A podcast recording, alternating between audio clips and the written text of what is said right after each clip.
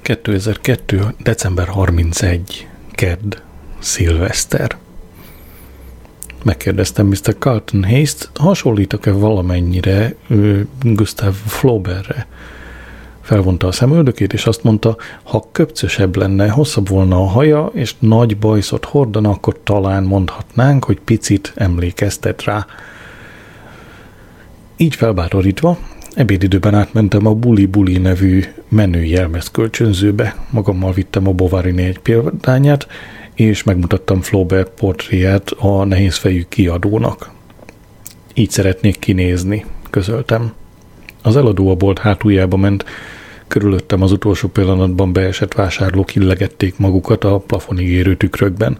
Ott volt Elvis, egy pap, Nell Gwen, műanyag, műanyag mancsokkal, és egy Colgate fogpaszta férjével, a fogkefével.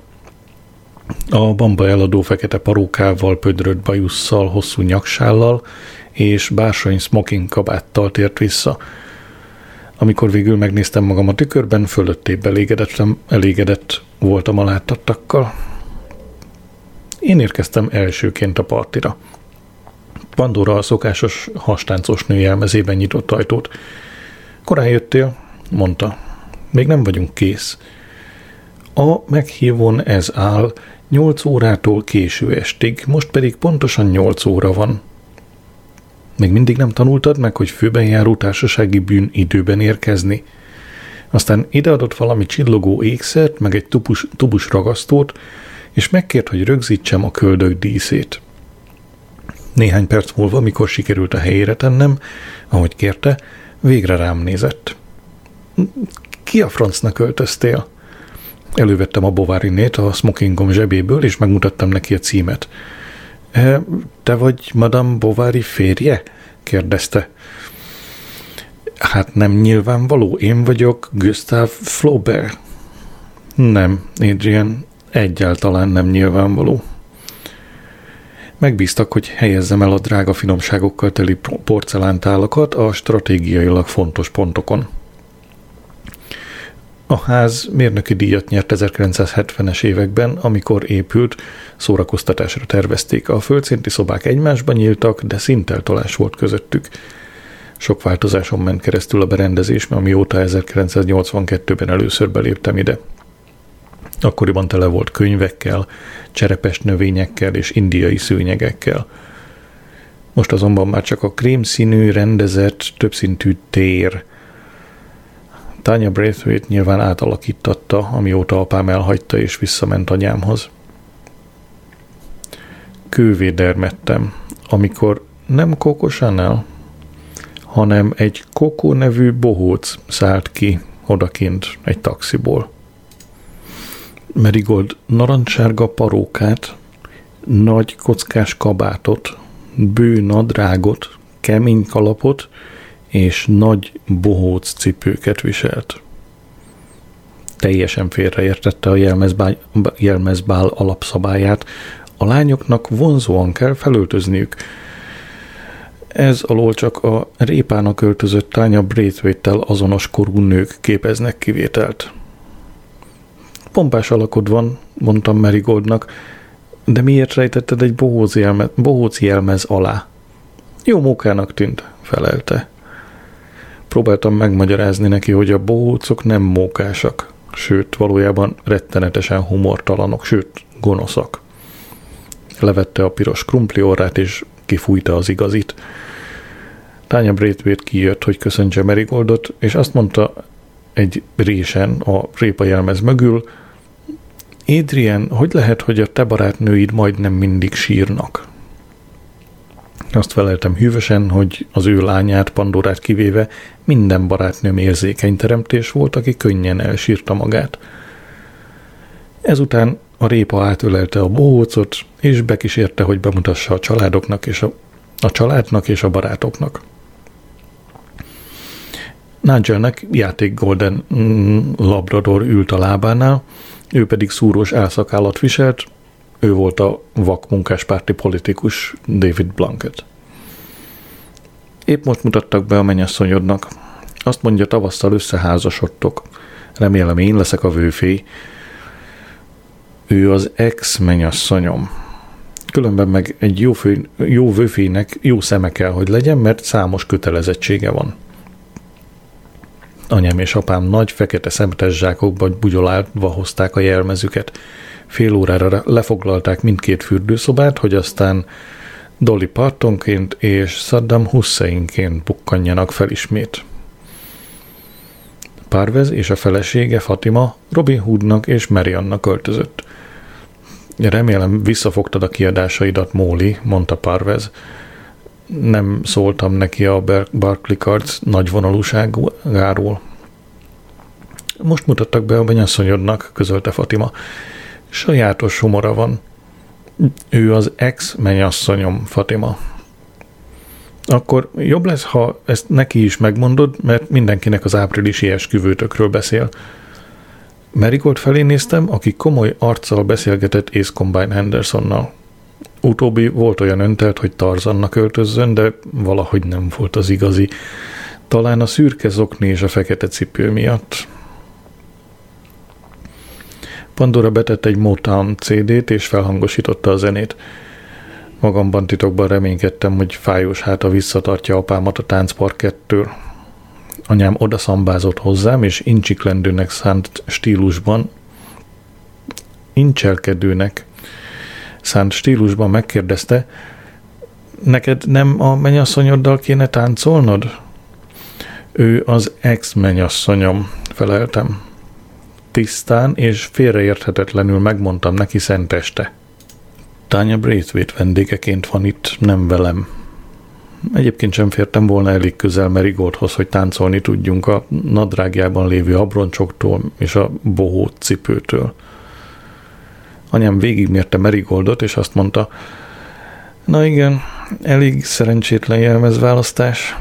Fel kéne adnod egy teljes oldalas hirdetést a Lester mercury hogy a város megtudja, semmi között többé ehhez a szerencsétlen tehénhez. Éjfél előtt egy perccel Pandora összegyűjtötte a vendégeit és bekapcsolta a rádiót, hogy halljuk a Big Band, amit elü, amint elüti az éjfélt. Semmi sem hallatszott. A rádió néma maradt. Apám robbantotta ki a pánikot. Irak bevetett egy tömegpusztító fegyvert, és kilapította a Big Band. Elég ironikus a helyzet, mivel apám épp Irak első emberének öltözött.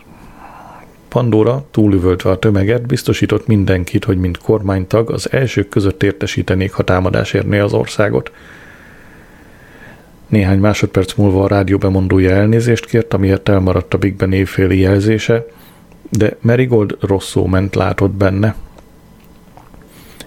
Idefelé jövet egy gyöngybagoly repült el a taxim előtt. Ez mindig halált jelent, közölte valahogy a gyöngybagyoknak is át kell jutniuk az út egyik oldaláról a másikra, Merigold, mondtam. A vendégek elénekelték a régi-régi dalt, hagyományosan keresztbetett kézzel.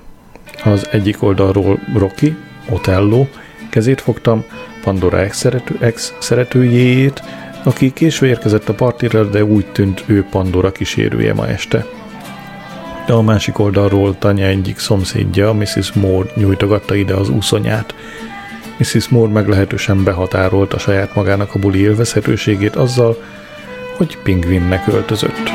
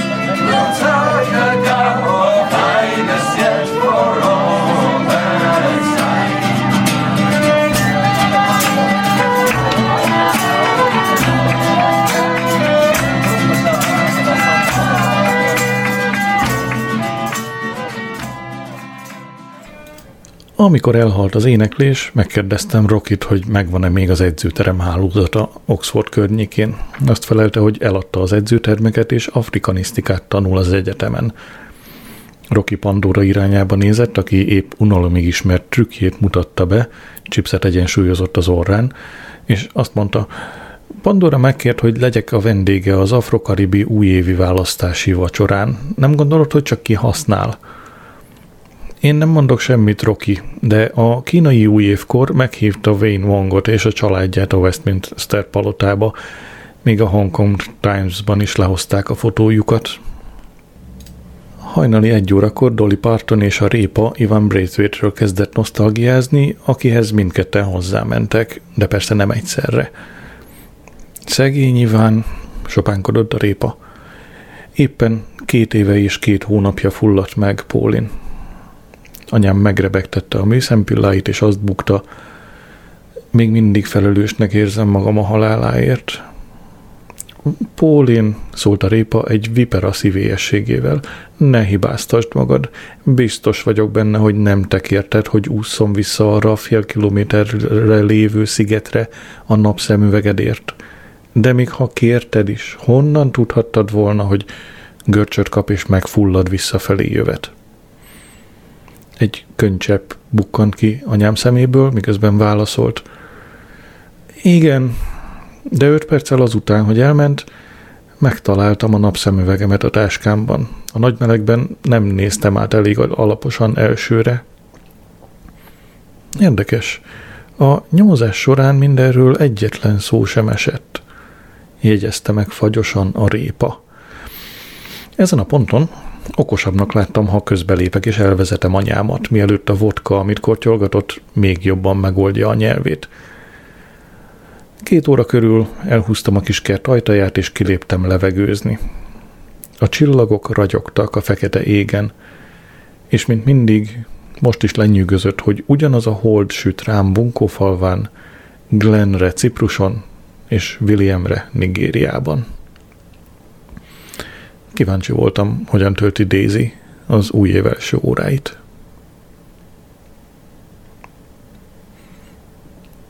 ...2003. január egy szerda, új év, munkaszüneti nap. Mikor ma reggel felébredtem, rémülten láttam, hogy Marigold ott fekszik mellettem a futonon. Még mindig rajta volt a bohóc néhány darabja – amikor felém fordult, reggeli fényben láttam, hogy ott van az arcán szétkenődve az egész, egész bohóc smink. Teljesen mesztelen voltam. Fejemre húztam a paplant, semmi kedvem nem volt ehhez a naphoz. Marigold átölelt, és azt mondta vékony hangon, csodálatos szerető vagy, Adrian. Kapar a torkod? kérdeztem hűvösen. Akarsz egy strepszőzt? Órákon át szeretkeztünk, mondta némileg egyértelműbben. Na jó, de legalább 20 percig helyesbített. Bántott a gondolat, hogy bármilyen körülmények között is szexuális vágyat érezhettem egy kokó bohócnak öltözött nő iránt. Mit jelent ez? Egyszer a cirkuszban anyám ölébe ült egy bohóc, de anya felsikított és lelökte. Lehet valami összefüggés? Tudnom kell. 20 perc. Nem is rossz idő tőlem. Borzasztóan kellett már vécére mennem, de nem akartam, hogy Marigold mesztelenül lásson. Megkérdeztem, milyen tervei vannak mára. Egész nap a tiéd vagyok, felelte. Azt reméltem elviszel ebédelni? Sajnálom, Marigold. Igazán nem vagyok egy konvencionális ember, de új évkor egy bohóccal ebédelni menni már nekem is túl van a határon. A szúró húgyholyagom végül kikergetett az ágyból. Tovább időztem a zuhany alatt, mint szükséges lett volna. Megpróbáltam felidézni, mennyit ittam, és mikor veszítettem el az öntudatomat. Hogy kerültem haza a patkányrakpadra? Az utolsó, amire emlékszem, hogy valami lila színű löttyöt iszom, amire Pandora azt mondta, hogy trópusi koktél. Amikor kijöttem a fürdőszobából, Marigold az erkélyen könyökölt és a hattyúkkal beszélgetett. Elkezdett valami tündétmesét magyarázni nekem egy hercegről, aki hattyúvá változott. Közben Gilgudra mutatott. A nagytermetű hím épp a túlsó part mentén szedegette a vízen úszó szemetet. Talán ő is egy herceg, és arra a lányra vár, aki felszabadítja majd a hattyúság alól.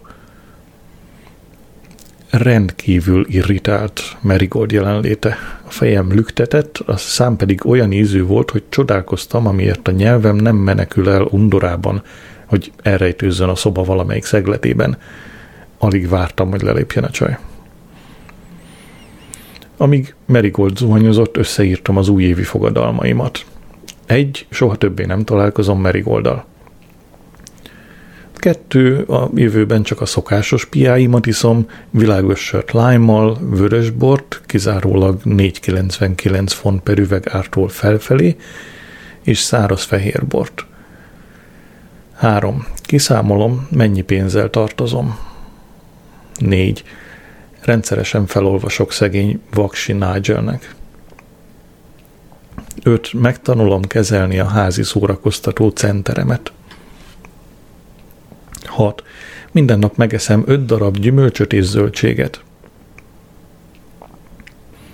7. Hetente e-mailezek Williamnek és Glennnek. 8. Bebizonyítom a napnyugta Kft-nek, hogy Saddam Husseinnek vannak tömegpusztító fegyverei, és visszaszerzem az előlegemet. Gold a fehér köntösömben lépett ki a fürdőszobából. Megkérdezte, kölcsön tudok-e adni neki valami ruhát, amiben hazamehet. Adtam neki egy kaftánt, amit Tunéziából hoztam, egy melegítő nadrágot és egy háromnegyedes parkát, amit abban az időben hordtam, amikor mopedeztem. Cipőkérdésben nem tudtam segíteni. Merigold lábai picivel nagyobbak csak, mint egy játékbabának, így kénytelen volt a bohóc cipőben kijönni a parkolóig katasztrofálisan időzítettük a távozásunkat. A lépcsőházban találkoztunk Mia fox a parkolóban pedig Green professzorral. Kötelességemnek éreztem, hogy bemutassam nekik Merigoldot. Talán el kellett volna magyaráznom, miért van olyan furcsán öltözve, de nem akartam felzakratni Merigoldot, hogy aztán egész úton hazafelé sírjon nekem. Mielőtt kiszállt az autóból, megráztam a kezét, és azt mondtam, ha csak véletlenül nem futunk össze, alig, hanem most látjuk egymást utoljára. Ne csacsiskodj, felelte, azzal a bohóc cipők miatt kissé botladozva beszaladt a házba. Január 2 csütörtök. A déli telegraf azt állítja, hogy Saddam Hussein 360 tonna vegyi fegyvert, 3000 tömegpusztító fegyver kilövő egységet és 3000 tonna vegyszert rejteget – Kivágtam a cikket, és elküldtem a napnyugta Kft-nek a következő üzenettel.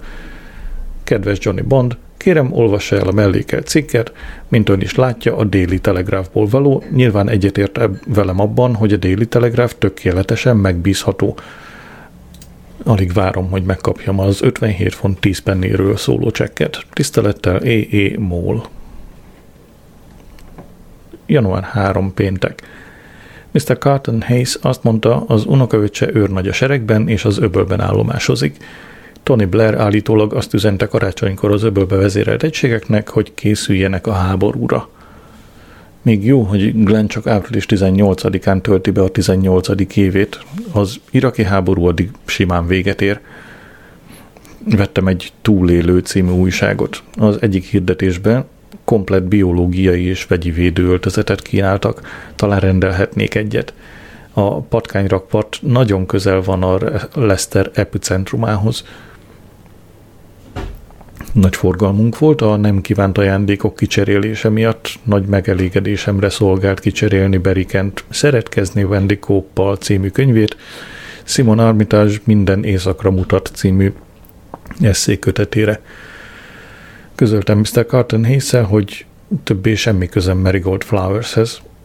Ez bölcs döntés volt, kedvesem. A Flowers család hajlamos beszippantani az embert saját szörnyűséges világába. Felhívott Nigel, hogy számon kérje rajtam, amit ígértem neki. Azt mondtad, hogy fel fogsz olvasni nekem, csak rizsa volt, vagy megtartod, amit ígértél? Megmondtam, hogy holnap ráérek. Akkor kezd a vasárnapi lapokkal, hozd magaddal az obszervert. Január 5 vasárnap. Ma 82 éves korában elhunyt Lord Jenkins, azelőtt Roy Jenkins. Akár miniszterelnökségig is vihette volna, ha nem racsol annyira. Anyám felhívott, hogy meghívassa magukat vasárnapi ebédre.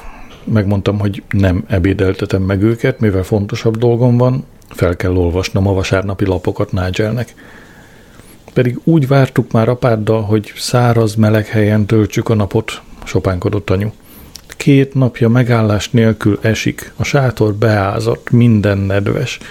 Azt hiszem, apádnak lefagy a lába, a lakóautótól pedig már a falra tudok mászni. Nigel meglehetősen hálátlanul viselkedett. Mérgesen káromkodott, amiért átugrottan néhány szót egy 3000 szavas Observer cikkben, amely Anglia és Amerika iraki inváziójának hátulütőit elemezte. Nigel, akár csak Ken Blunt, Amerika gyűlölő, amióta két órát kellett várni a Disneylandben a dzsungelkörút előtt, és a Mickey Egérnek öltözött fazon, aki a sorban állókat volt hivatott szórakoztatni, leszarházizta Nigelt, amiért panaszkodott a hosszú várakozás miatt. Január 6 hétfő. Még mindig esik. A hattyúk a parkolóban úszkálnak. Január 7 kedd. A parkoló jégpályává változott. Gilgud és felesége ma reggel olyan, mint két mogorva Torville és Dean. Megnézem ki az a Torville és Dean, mert nekem semmit nem jelent. Jane Torville és Christopher Dean angol műkorcsolyázó páros, ahogy azt mind tudjuk. Január 8 szerda. Munka után meglátogattam szüleimet, síralmas állapotban voltak. Nehéz szívvel hagytam őket ott ismét az asztali gázmelegítő mellett. Ahogy a befagyott földeken keresztül a kocsim felé közeledtem, Alexander Szolzsenyicin jut, könyve, könyve jutott eszembe, az Iván Gyenyiszovics egy napja. Ha, nekem is. Bár én nem göngyöltem rongyokat a lábam köré, de a cipőm talpa rettenetesen vékony volt az időjáráshoz képest. Kapca, azt hívják kapcának. A láb köré göngyölt rongyokat. Csak a nálam fiatalabbaknak mondom. Ha vagyunk ott ilyenek, vagy vagyunk itt olyanok. Egyébként meg január 9 csütörtök. Amikor hazaértem, felhívtam anyut a mobilján, és megkérdeztem, elolvadt-e már a jég a lakókocsi belsejében. A szokásosnál is hidegebben csengett a hangja. Csontá fagytam, az apár keze pedig elkékült. Napok óta nem ettünk melegételt. Megsajnáltam őket. Felhívtam a Domino pizza futárszolgálatot, és rendeltem nekik egy bazi nagy serpenyős pizzát, mangolt parvak, hátsó rét, alsó dűlő, disznóhizlaldák címre. Aztán szóltam a szüleimnek, hogy már nem kell sokat várniuk a melegét erre. Köszönöm, Édi, hálálkodott anya. Tudtam, hogy megmentesz minket és elviszel magadhoz. Amikor elmondtam a pizza dolgot, anya elnémult, aztán erőtlenül csak annyit mondott, kösz szépen. Remélem ezek nem a kihűlés első jelei. 8.30-kor felhívtak a Dominosztól, hogy nem találták a házat a Marvolt, Mangolt Parva, Prava, Parva, valami.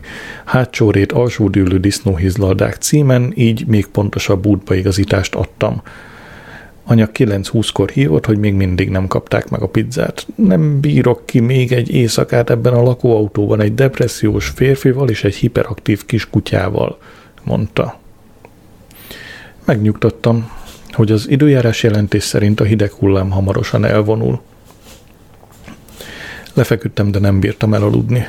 Felkeltem, felhívtam a szüleimet, és felajánlottam nekik, hogy költözzenek a patkányrakpart parkolójába, azt felelték, fontolóra veszik az ajánlatomat.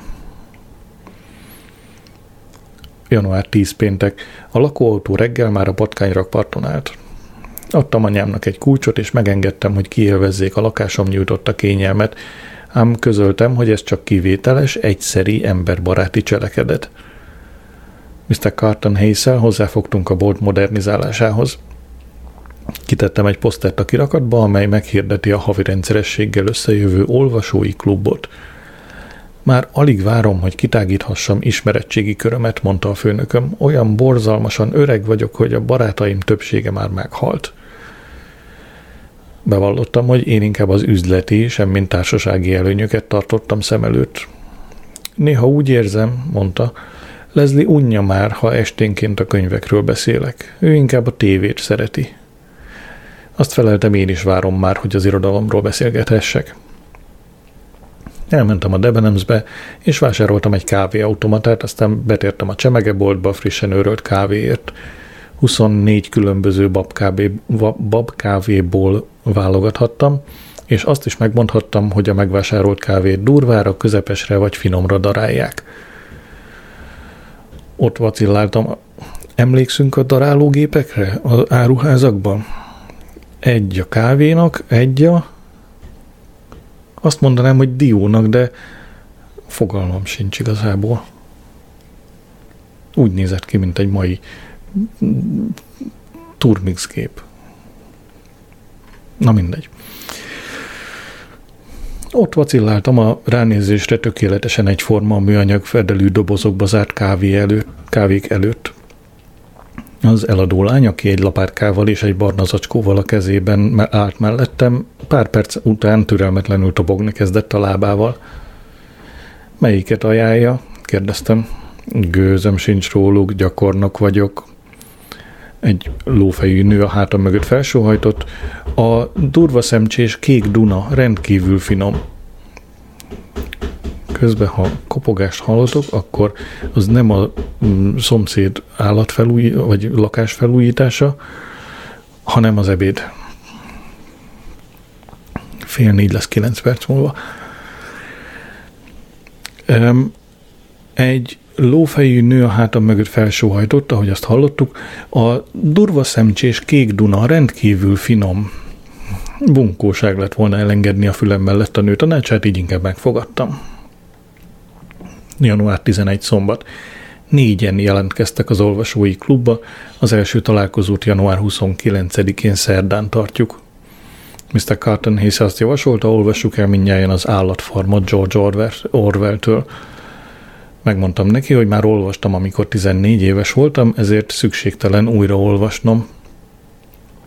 A gyerek sokkal korábban olvasta, mert hogy a suliban azt hiszem, hogy a hetedik évfolyamban, ami az otthoni ö, hanyadik, nyolcadik kellett nekik. Nem, fordítva van. Ö, igen, fordítva vannak. Tehát a, a hetedik évfolyamban, ami a, a magyar hatodik, azt mondtam otthoni. Hm. Ö, kellett nekik olvasni. Persze az újraolvasás szükségességére, vagy nem szükségtelenségéről nem beszélünk. Ma megírtak a pamlagok, amiket Mr. Carter Hayes rendelt a Habitatból. Leslie majd készít rájuk új húzatot, mert a főnököm szerint a lime zöld nem harmonizál a könyvesbolt légkörével. Amikor hullafáradtan hazaértem, meg akartam nézni a késői találkozást a Filmmúzeum csatornán, Ám valamilyen különösokból kifolyólag, amit csak klik, a távirányítók istene ismer, hiába kapcsoltam a csatornára, mindig átváltott a BBC 24-re, ahol béna frizurájú, béna műsorvezetők, béna székekben, béna stúdiókban bénáznak a béna világ eseményeiről. Így viszont láthattam, amint az Ark Royal 3000 tengerész gyalogossal a fedélzetén elhagyja Anglia partjait, hogy csatlakozzon az öbölben állomásozó 150 ezer fős amerikai egységhez. Amikor láttam bátor fiaink családjait, amit szeretteiknek integetnek a sziklákon állva, elszorult a torkom.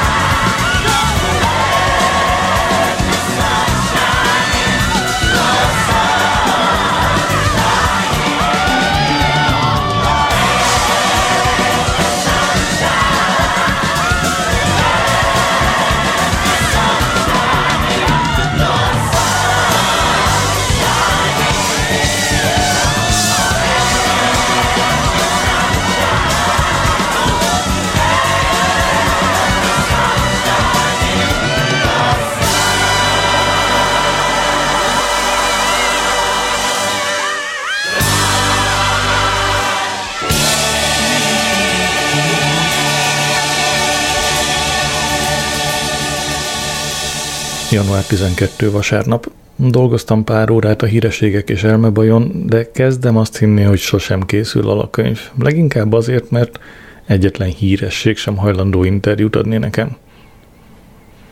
Elmentem a barkácsboltba, vettem egy felakasztható virágkosarat, tele télen nyíló árvácskával, valamint egy kampút, amire felakaszthatom. Hazajöttem, de rájöttem, hogy nincs semmilyen szerszámom, ezért visszamentem, vettem egy elektronikus csavarhúzót, nem elektromos csavarhúzót és csavarokat. Hazamentem, és rájöttem, hogy nincs otthon műanyag tipli. Visszamentem a barkácsboltba, vettem műanyag tiplit. Mire hazajöttem, sötét volt. Rájöttem, hogy nincs elemlámpám. Visszamentem a barkácsboltba, de már bezárt. A kosár felakasztása holnapra marad. Január 13. hétfő. Mr. Cotton Hayes eladott néhány Marks Spencer részvényt és megemelte a törstőkét, hogy vásárolhassunk egy számítógépet a bolt részére. Felhívtam Ace Combine henderson a vállalatánál, az Idiotechnél, amely arra specializálódott, hogy technikai szolgáltatásokkal lássa el az idiótákat. Nigel szerint Henderson napi 18 órát dolgozik, hogy kitörölje emlékeiből egy lány emlékét, aki faképnél hagyta a Whetstone Baptista templom oltáránál 150 vendég, egy skóddudás és egy sofőrös veterán autótársaságában. Végül Henderson az anyjával ment nászútra, Barbadosra. Nem csoda, hogy olyan koravén. Észkombány megígérte, hogy kapcsolatban lép néhány viszonteladóval, és összeállítja az árajánlatot egy kábelmentes, internetkompatibilis leltár és könyvkereső funkcióval felszerelt hálózat beszerelésére és besze- nem beszerzésére és beszerelésére. Majdnem ugyanúgy van leírva az a két szó fura módon. Könnyű őket összekeverni, de a sorrend nem mindegy. Abba hagyjam. Azt mondta, elment a Madrigál Szövetség egyik próbájára, és az idejét sem tudja, mikor érezte, érezte magát utoljára ilyen jól. Közölte továbbá, hogy Merigold egy gyöngyszem, és szerencsés vagyok, hogy lecsaphattam rá.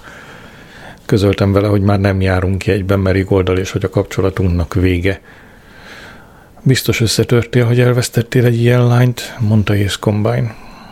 Mielőtt elkezdett volna a saját kudarcba fulladt románcáról beszélni, meghívtam szerda estére egy italra a patkányrakpartra.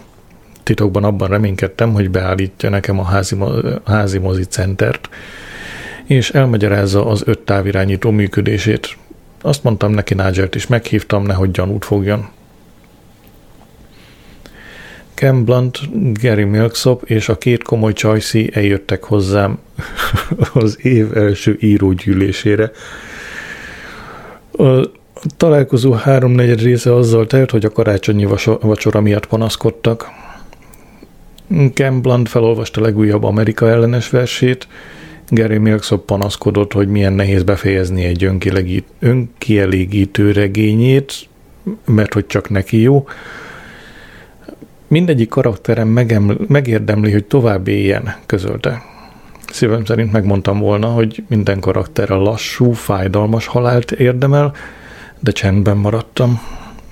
Geri csendesen olvasta a regénye lapjait, majd a csatlósaira förmett. Kigépelte ezt a fejezetet, hemzsegnek benne a gépelési hibák. A frufrus azt mondta idegesen, én voltam, Geri, sajnálom, pont menstruáció előtt álltam, Felolvastam egyik versemet, amit a boltban írtam egy nyugisabb időszakban. Mr. Blair, ugye teher, hogy kimutasd, szíved értünk ver. Diktátor fuss, tyrannos félj, miniszterelnök sokáig éj. Mennyi időt beter megírnod ezt? kérdezte Ken Blunt. Nem egész öt perc, feleltem gondoltam. A csöndet az erkélyen támad felfordulás zavarta meg. Felálltam, és láttam, hogy Gilgud nekiesett az árvácskáimnak. A csőre csupa komposzt lett. Felkaptam az első alkalmas tárgyat, jelen esetben egy habverőt, és a dühöngő madárhoz vágtam. Az egyik komoly lány közölte, hogy feljelent a Királyi Madárvédő Egyesületnél. Mindjárt nem védeni ilyen elszántan Gilgudot, ha eltörni a karját.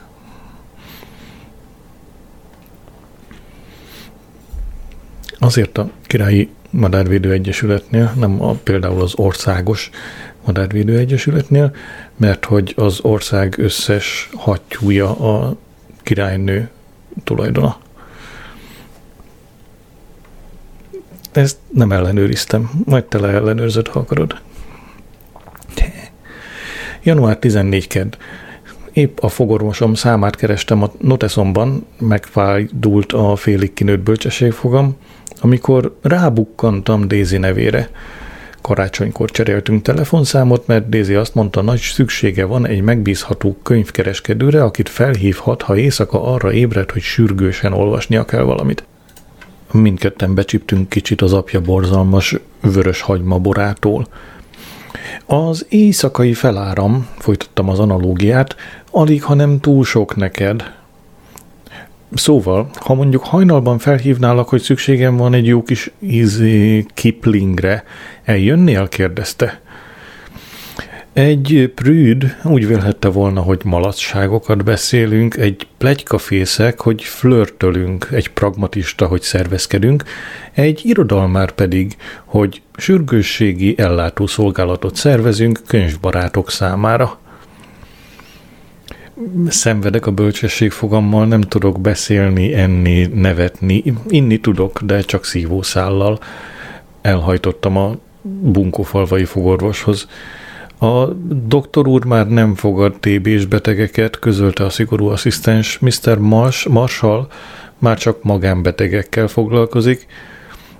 Körbeautóztam bunkófalvát, hogy találjak egy TB fogorvost. A kínzó fájdalom visszakergetett Marshall rendelőjébe, ahol könyörögve kértem az asszisztenst, hogy adjon időpontot. Megváltoztak a dolgok, mióta utoljára itt jártam 1987-ben. A fogorvosi szék fölött a plafonba akváriumot építettek. Mr. Marshall megkért, hogy szólítsam Markusnak, majd miután megvizsgálta a fogamat, tájékoztatott, hogy egy teljes kezelés, amely magában foglalja a bölcsességfogam eltávolítását, 999 fontba kerül, ebben nincs benne az áfa, a fogtechnikus és a szájhigiénia specialista díja. Tele voltam tömve nurofennel, és egész éjjel nem aludtam, úgyhogy csak rábólintottam, és odaadtam a vizakártyámat. Most már higgadtabb vagyok. Január 15 szerda. Iszogatás Ace Combine Henderson és Nigel társaságában. Mia Fox ismét panaszkodott a lakásomból átszűrődő zajok miatt. Lejött megkérdezni, mikor ér véget a parti. Ace Combine Henderson pont a házi mozi képkimerevítés funkcióját szemléltette, Sajnos épp a Brandy feneke jelenet ment az utolsó tangó Párizsban, Ból és Marlon Brando kimerevített hátsója töltötte be a szobám falának felét. Láttam Miss Fox arcán az undort. Nem is értem, hogy lehet, hogy magától soha semmilyen zaj nem szűrődik le hozzám, mondtam neki. Egyszerűen élek, felelte Miss Fox. Mindenféle hangreprodukáló eszköz nélkül. Elmélkedem, meditálok és mezitláb járok. Nem, nem beszélek senkivel, csendben élek. A lakásom egy szentély, menedék a világ elől. Megkérdeztem, miből él. Az East Midlands repülőtér irányító tornyában dolgozom, mondta. Kemény munka, magyogtam. Igen, reggel hatra bent kell lennem, de nem tudok aludni a pornófilm orgiájuktól. Adrian az utolsó ember, aki pornófilmet néznek kelt védelmemre, Ace Combine Henderson, orgiáról pedig végképp nincs szó. Az biztos, fortyant fel Nigel, aki egész este rossz kedvű volt. A lefolyó pumpálás is szórakoztatóbb. Ace Combine tovább engedte a felvételt, Marlon Brando seggeri szállni kezdett, Mia Fox pedig elment. Ace Combine többször is megmutatta, hogyan működik a távirányító, de nem tudtam koncentrálni. Folyton Mia Fox hiperérzékeny idegei jártak a fejemben. Megkérdeztem Ace combine hogyan lehet állítani a hangerőt. Úgy nézett rám, mint egy hülyére. Hol élsz? Felejtsd el a csöndet, Móli. A CHX korát éljük. Felajánlotta Nigelnek, hogy hazaviszi, én így én megúsztam. Örültem, hogy végre kitudhatom őket, kívül tudhatom őket. Levetkőztem, lefeküdtem a futonra, és próbáltam elnyomni egy köhögő ingert. Tudtam, hogy mi a Fox felettem fekszik, és ha egy köhögő rohammal felébreztem, az légi katasztrofához vezethet. Újraolvasva az előző bejegyzést rájöttem, hogy Brando fenekét kellett volna írnom Brandi feneke helyett. Január 21 ked. Nagyon beteg voltam az elmúlt öt napban. Egy ponton, 17-én pénteken délután háromkor csak egy hajszálom múlt, hogy nem kerültem kórházba légúti fertőzéssel. Dr. Ung asszisztense közölte, hogy dr. Ung nem jöhet ki, mert kiköltöztem a körzetéből. Másik rendelőintézetet kell keresnie, mondta. Megkérdeztem, mi az a rendelőintézet. Orvosi rendelő nem voltam olyan állapotban, hogy körbejárjam Lester orvo- összes rendelőjét, át ha valamelyik felvesz a vendégei közé. Felhívtam a TB közvetlen vonalát. A nővér, aki felvette, azt mondta, hívhat mentőt, de mi lenne, ha inkább bevenne egy lempiszt, ágyba feküdne, és megvárná, mi történik. A lempiszt választottam, de mint mondtam, csak egy hajszálom múlt. Végül Mr. Carton Hayes sietett a segítségemre. Megkérte a szomszédját, Veréb doktort, hogy látogasson meg, mint magánbetegét. Veréb nagyon kedves volt, de a receptje, amit szintén magánbetegként kaptam, 30 fontomba került a patikában. Megkérdeztem, elfogadnak-e hitelkártyát. Azt mondták igen, de levonnak további 5% adminisztrációs költséget. Nigel és Ace Combine Henderson Nigel és Ace Combine henderson egyaránt ledöntötte a vírus, amely gyanú szerint Indonéziában alakult ki az intenzív garnélarák tenyésztés eredményeképp. A globalizáció két élő fegyver. Január 22. szerda. Távol létemben Leslie ugrott be, ugrott be a helyemre a boltban. Reméltem, hogy csak ideiglenes kisegítő. Miért nem vagyok képes tiszta vizet önteni a pohárba, előállni a farbával, és megkérdezni Mr. Carton Hayes-t, hogy Leslie férfi vagy nő? Január 23 csütörtök. Nagy örömömre SMS-t kaptam Daisy-től. Kedves Mr. Kipling, úgy hallottam a Lesterik plegyka gépezet jóvoltából, hogy az ágyában fetreng. Jól hangzik, szeretettel, francia álom. Kedves francia álom, szívesen látnám a buciait a sütőmben, Mr. Kipling. Január, ja, a Mr. Kipling az ugye tudjuk, hogy az író, de a író mellett egy süteményforgalmazó cégnek a neve is, mint mondja a lábjegyzet, nem magamtól vagyok ilyen, és ez a cég ö, forgalmaz egy olyan nevű terméket, hogy francia álom, ezért a két ö, álnév, és talán a téma is. Now what starts with the letter C? Cookie starts with C. Let's think of other things that starts with C. Uh, ah, who cares about other things? C is for cookie, that's good enough for me. Yeah, C is for cookie, that's good enough for me. C is for cookie, that's good enough for me. Oh, cookie, cookie, cookie starts with C. Yeah! Cookie, cookie, cookie starts with C. Oh boy! Cookie, cookie, cookie starts with C. Január 24 péntek. Ma sikerült bemásznom a zuhanyba. Daisy SMS-ezett. Kedves Kipling, a muffinom nedves. Francia állam. Több órányi agyalás után felhívtam aput, aki a Mr. Kipling sütemények szakértője. Átfogó listát diktált be a Kipling termékekről, gyermekkoromban mindig hetente legalább három doboz apró sütemény lapult a szekrényben. Oké, okay, mondta, hagyjuk csak rá. Hallottam, ahogy megszívja a büdös bagóját, aztán azt kérdezte, van papírod és ceruzád? Megnyugtattam, hogy van. Jó. Tehát van a mini Bettenberg, francia álom, fagyis álom, kókuszos, kla- kókuszos klasszikus pillangósüti, tejkaramellás, hidori, diós muffin, almás, tejszín, te, alma, almás tejkrémes pite, aztán ott van anyád kedvence a fekete ribizlis tejkrémes pite, aztán a lekváros torta, eperfagyi, cseresznyés békvel, mandulás szelet, vidéki szelet, békvel szelet, angyal szelet. Hallottam, ahogy az anyám kiabál a mezőről. Karamellásos, omlós torta, bécsi rudacskák, palacsinta és csokis szelet. Visszakiabált. A fiunk hívott, Pólin. Miért kell mindig belekotnyeleskedned? Áfonyás maffin és almás pite, üvöltött anyám. Tudom, mit érez most apu. Az énes ex-feleségem, Jojo is mindig befejezte helyettem a mondataimat. Kedves francia álom, szívesen elmerülnék a tejkrémjében, Kipling. Január 25. szombat. Újabb SMS Daisy-től. Mr. Kipling, vágyom egy kis békvel tortára. Szeretné leenni a cseresznyét a maffinomról?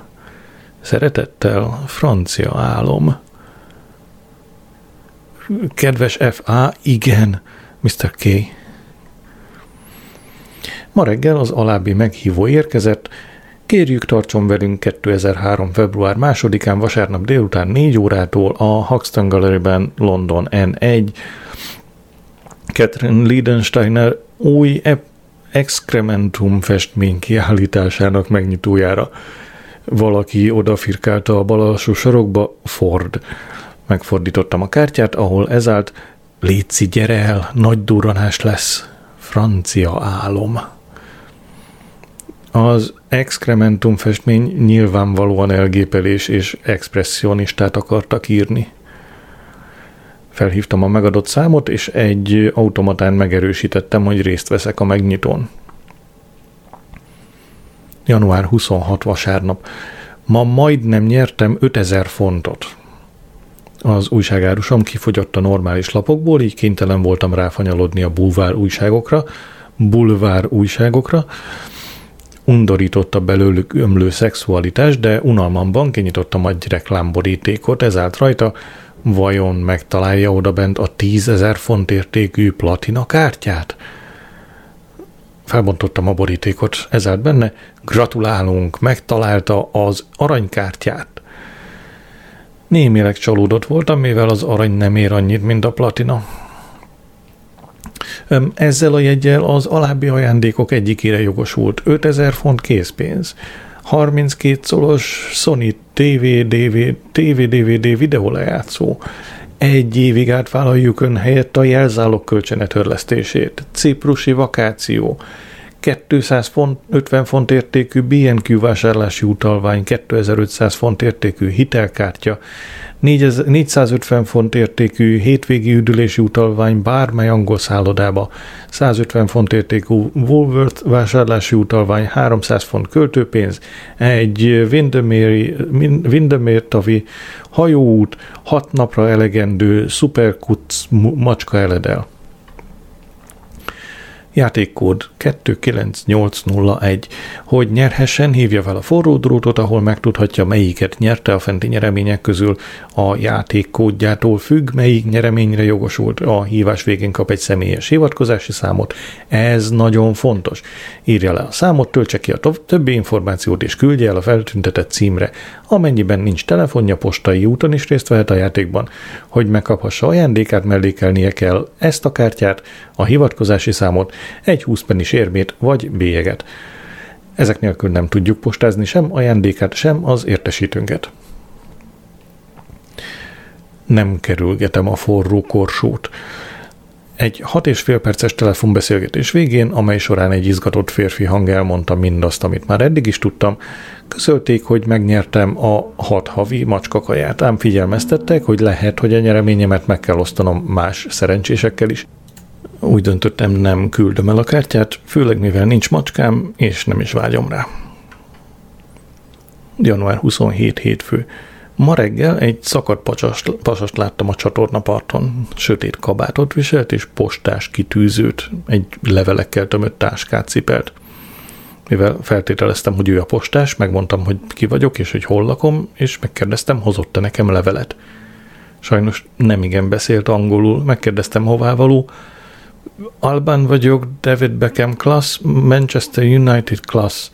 Hadatta lelkesen, és feltartotta a hüvelykújját. Viszonoztam a jelzést, és folytattam az utam a munkahelyem irányába. Január 28 kedd. Ma reggel Gilgood elállta az utat a csatornaparton. Nem engedett tovább menni, kénytelen voltam átmászni az MFI parkolójának a drótkerítésén, és a kerülő úton mentem dolgozni. Szólni kéne a hatóságoknak, Gilgood határozottan közveszélyes. Január 29 szerda. A délután bútor tologatással töltöttük a boltban, hogy kialakítsuk az olvasói klub helyét, amely ma este tartja az első összejövetelt. Négyen jelentkeztek, nem sok, de ez még csak a kezdet. Lorraine Harris érkezett elsőként, elképesztően szép, fekete és saját fodrász szalonja van. Miközben főztem a kávét, elmeséltem neki, hogy a volt feleségem Jojo nigériai.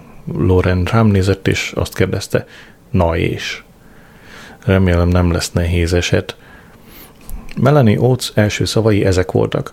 Én csak egy egyszerű háziasszony vagyok. Azért jelentkezett az olvasói klubba, hogy segíthesse gyermekei fejlődését. Darren Birdsall öltönyben, ingben és nyakkendőben jött, emlékeztetett, hogy legutóbb karácsony este találkoztunk, akkor épp részeg volt, és a vakuló munkás ruhája volt rajta. Most pedig részeg a boldogságtól, hogy itt lehet, vicceltem. Udvariasan mosolygott. Mohamed Yurin az Alliance and Leicester banknak dolgozik, azt mondta, az olvasás a legnagyobb szerelme a felesége és a gyermekei után. Kényelmesen elhelyezkedtünk félkörben a tűz körül, kávéval és narancslével a kezünkben, amikor Marigold kopogtatott a bolt ajtaján. Kimentem és megmondtam neki, hogy egy nagyon fontos megbeszélés lesz, és nem érek rá beszélgetni. Én is csatlakozni akarok az olvasói klubhoz, közölte nem akartam jelenetet rendezni a küszöbben, ezért beengedtem. Egyenesen a székemhez ment és beleült. Kénytelen voltam kihozni a tartalékszéket a raktárból. Ennek mozog a lába, úgyhogy az est hátra lévő részében igen kényelmetlenül éreztem magam. Mr. Carton Hayes irányította a klubestet, a totalitárius kormányzatokról beszélt. Szerinte az állatfarm a Szovjetunióról és a sztálinizmusról szól – amikor azt mondta, Bandi az igásló a Kereskedelmi Szövetség kongresszusát jelképezi, Deren közbeszólt. Azt hittem, az csak egy ló. Mr. Carter és türelmesen elmagyarázta Derennek a metafora miben létét. Deren hamar megértette a lényegét, és mindannyiunkat meglepett, amikor azt mondta, Szóval, ha bevakolok egy falat, és ránézek, és szép sima, és azt mondom, a fal olyan, mint egy mély, rezzenetlen tükrű tó, akkor az egy metafora. Nem egészen, felelte Mr. Carton hisz ez hasonlat. De ha azt mondja, hogy a frissen vakolt fal egy pelenkázásra váró újszülött, akkor metaforát használ. Melanie Oates, a háziasszony arra volt kíváncsi, hogy az állatfarm jó vagy rossz könyv-e. Mr. Carter hisz azt felelte, hogy a könyveket nem lehet hétköznapi erkölcsi kategóriák szerint megítélni, és minden olvasónak önálló értékítéletet kell alkotnia. Loren azt mondta, hogy szerinte a disznók, Napóleon és Hógolyó szörnyetegek, akik elárulják a többi állatot, miközben saját pecsenyéjüket sütögetik. Ez metafora volt? kérdezte Deren, és mikor Mohamed azt mondta, hogy igen, nagy taps tört ki. Marigold többnyire csak figyelmesen hallgatott, ám amikor Deren azt mondta, hogy a birkák a könyvben olyanok, mint a Sun olvasói, Erélyesen Mr. Jones, a kegyetlen Vézna farmer védelmére kelt, nem tudtam hova süllyedjek el. Jones farmer nyilvánvalóan az idegösszerappanás szélén áll, és valószínűleg a stresszre visszavezethető betegségekben szenved évek óta. És ne feledkezzünk el arról sem, hogy Mrs. Jones elhagyta őt a könyv legelején. Nem csoda, hogy inni kezdett, nem látom be, hogy miért ne kereshetett volna Mr. Jones az állatokon. Végtére is csak állatok az a fajta csönd telepedett ránk, amit a könyvekben döbbent jelzővel szoktak illetni. Végül Deren szólalt meg. Szerintem ugyanezt történt a munkáspárttal. Négy láb jó, két láb jobb. A szocializmus jó, az új munkáspárt jobb. Ha a, munkák, ha a birkák a munkáspárti képviselők, szólalt meg Mohamed, akkor melyik állat Gordon Brown? Az összejövetel után Mr. Cartonhays azt mondta, alig szólaltál meg Adrian. Nem akartam annyit szerepelni, feleltem. Ám az az igazság, kedves naplom, hogy az állatfarm emlékeiben, emlékeimben nem volt egyéb, mint egy farmon élő állatokról szóló könyv. Így van ezzel az ország fele. Deren még ott maradt, hogy Orwell más könyveiről beszélgethessen, Mr. Carter hayes én pedig kénytelen voltam hazavinni Merigoldot, mert az utolsó busz Baby on the Vault-ba órákkal előbb elment. Megkérdeztem, miért fogja az elnyomó pártját az elnyomottakkal szemben. Jones Farmer sok mindenben hasonlít apura, felelte. Én úgy tudtam, hogy az apád baloldali. Már nem, Ma azt mondta a boltban, hogy bárki, aki 30 fölött szocialista, megveszekedett bolond. Amikor kiszállt a kocsiból, megmondtam neki, hogy többé ne építsen arra, hogy hazahozom. Köztünk mindennek vége Merigold. Ez azt jelenti, hogy nem érintkezünk társadalmilag. Befogta a fülét, és azt mondta, semmit se hallok meg. Michael Flowers megjelent az ajtóban, hálókaftányában, úgyhogy elhajtottam.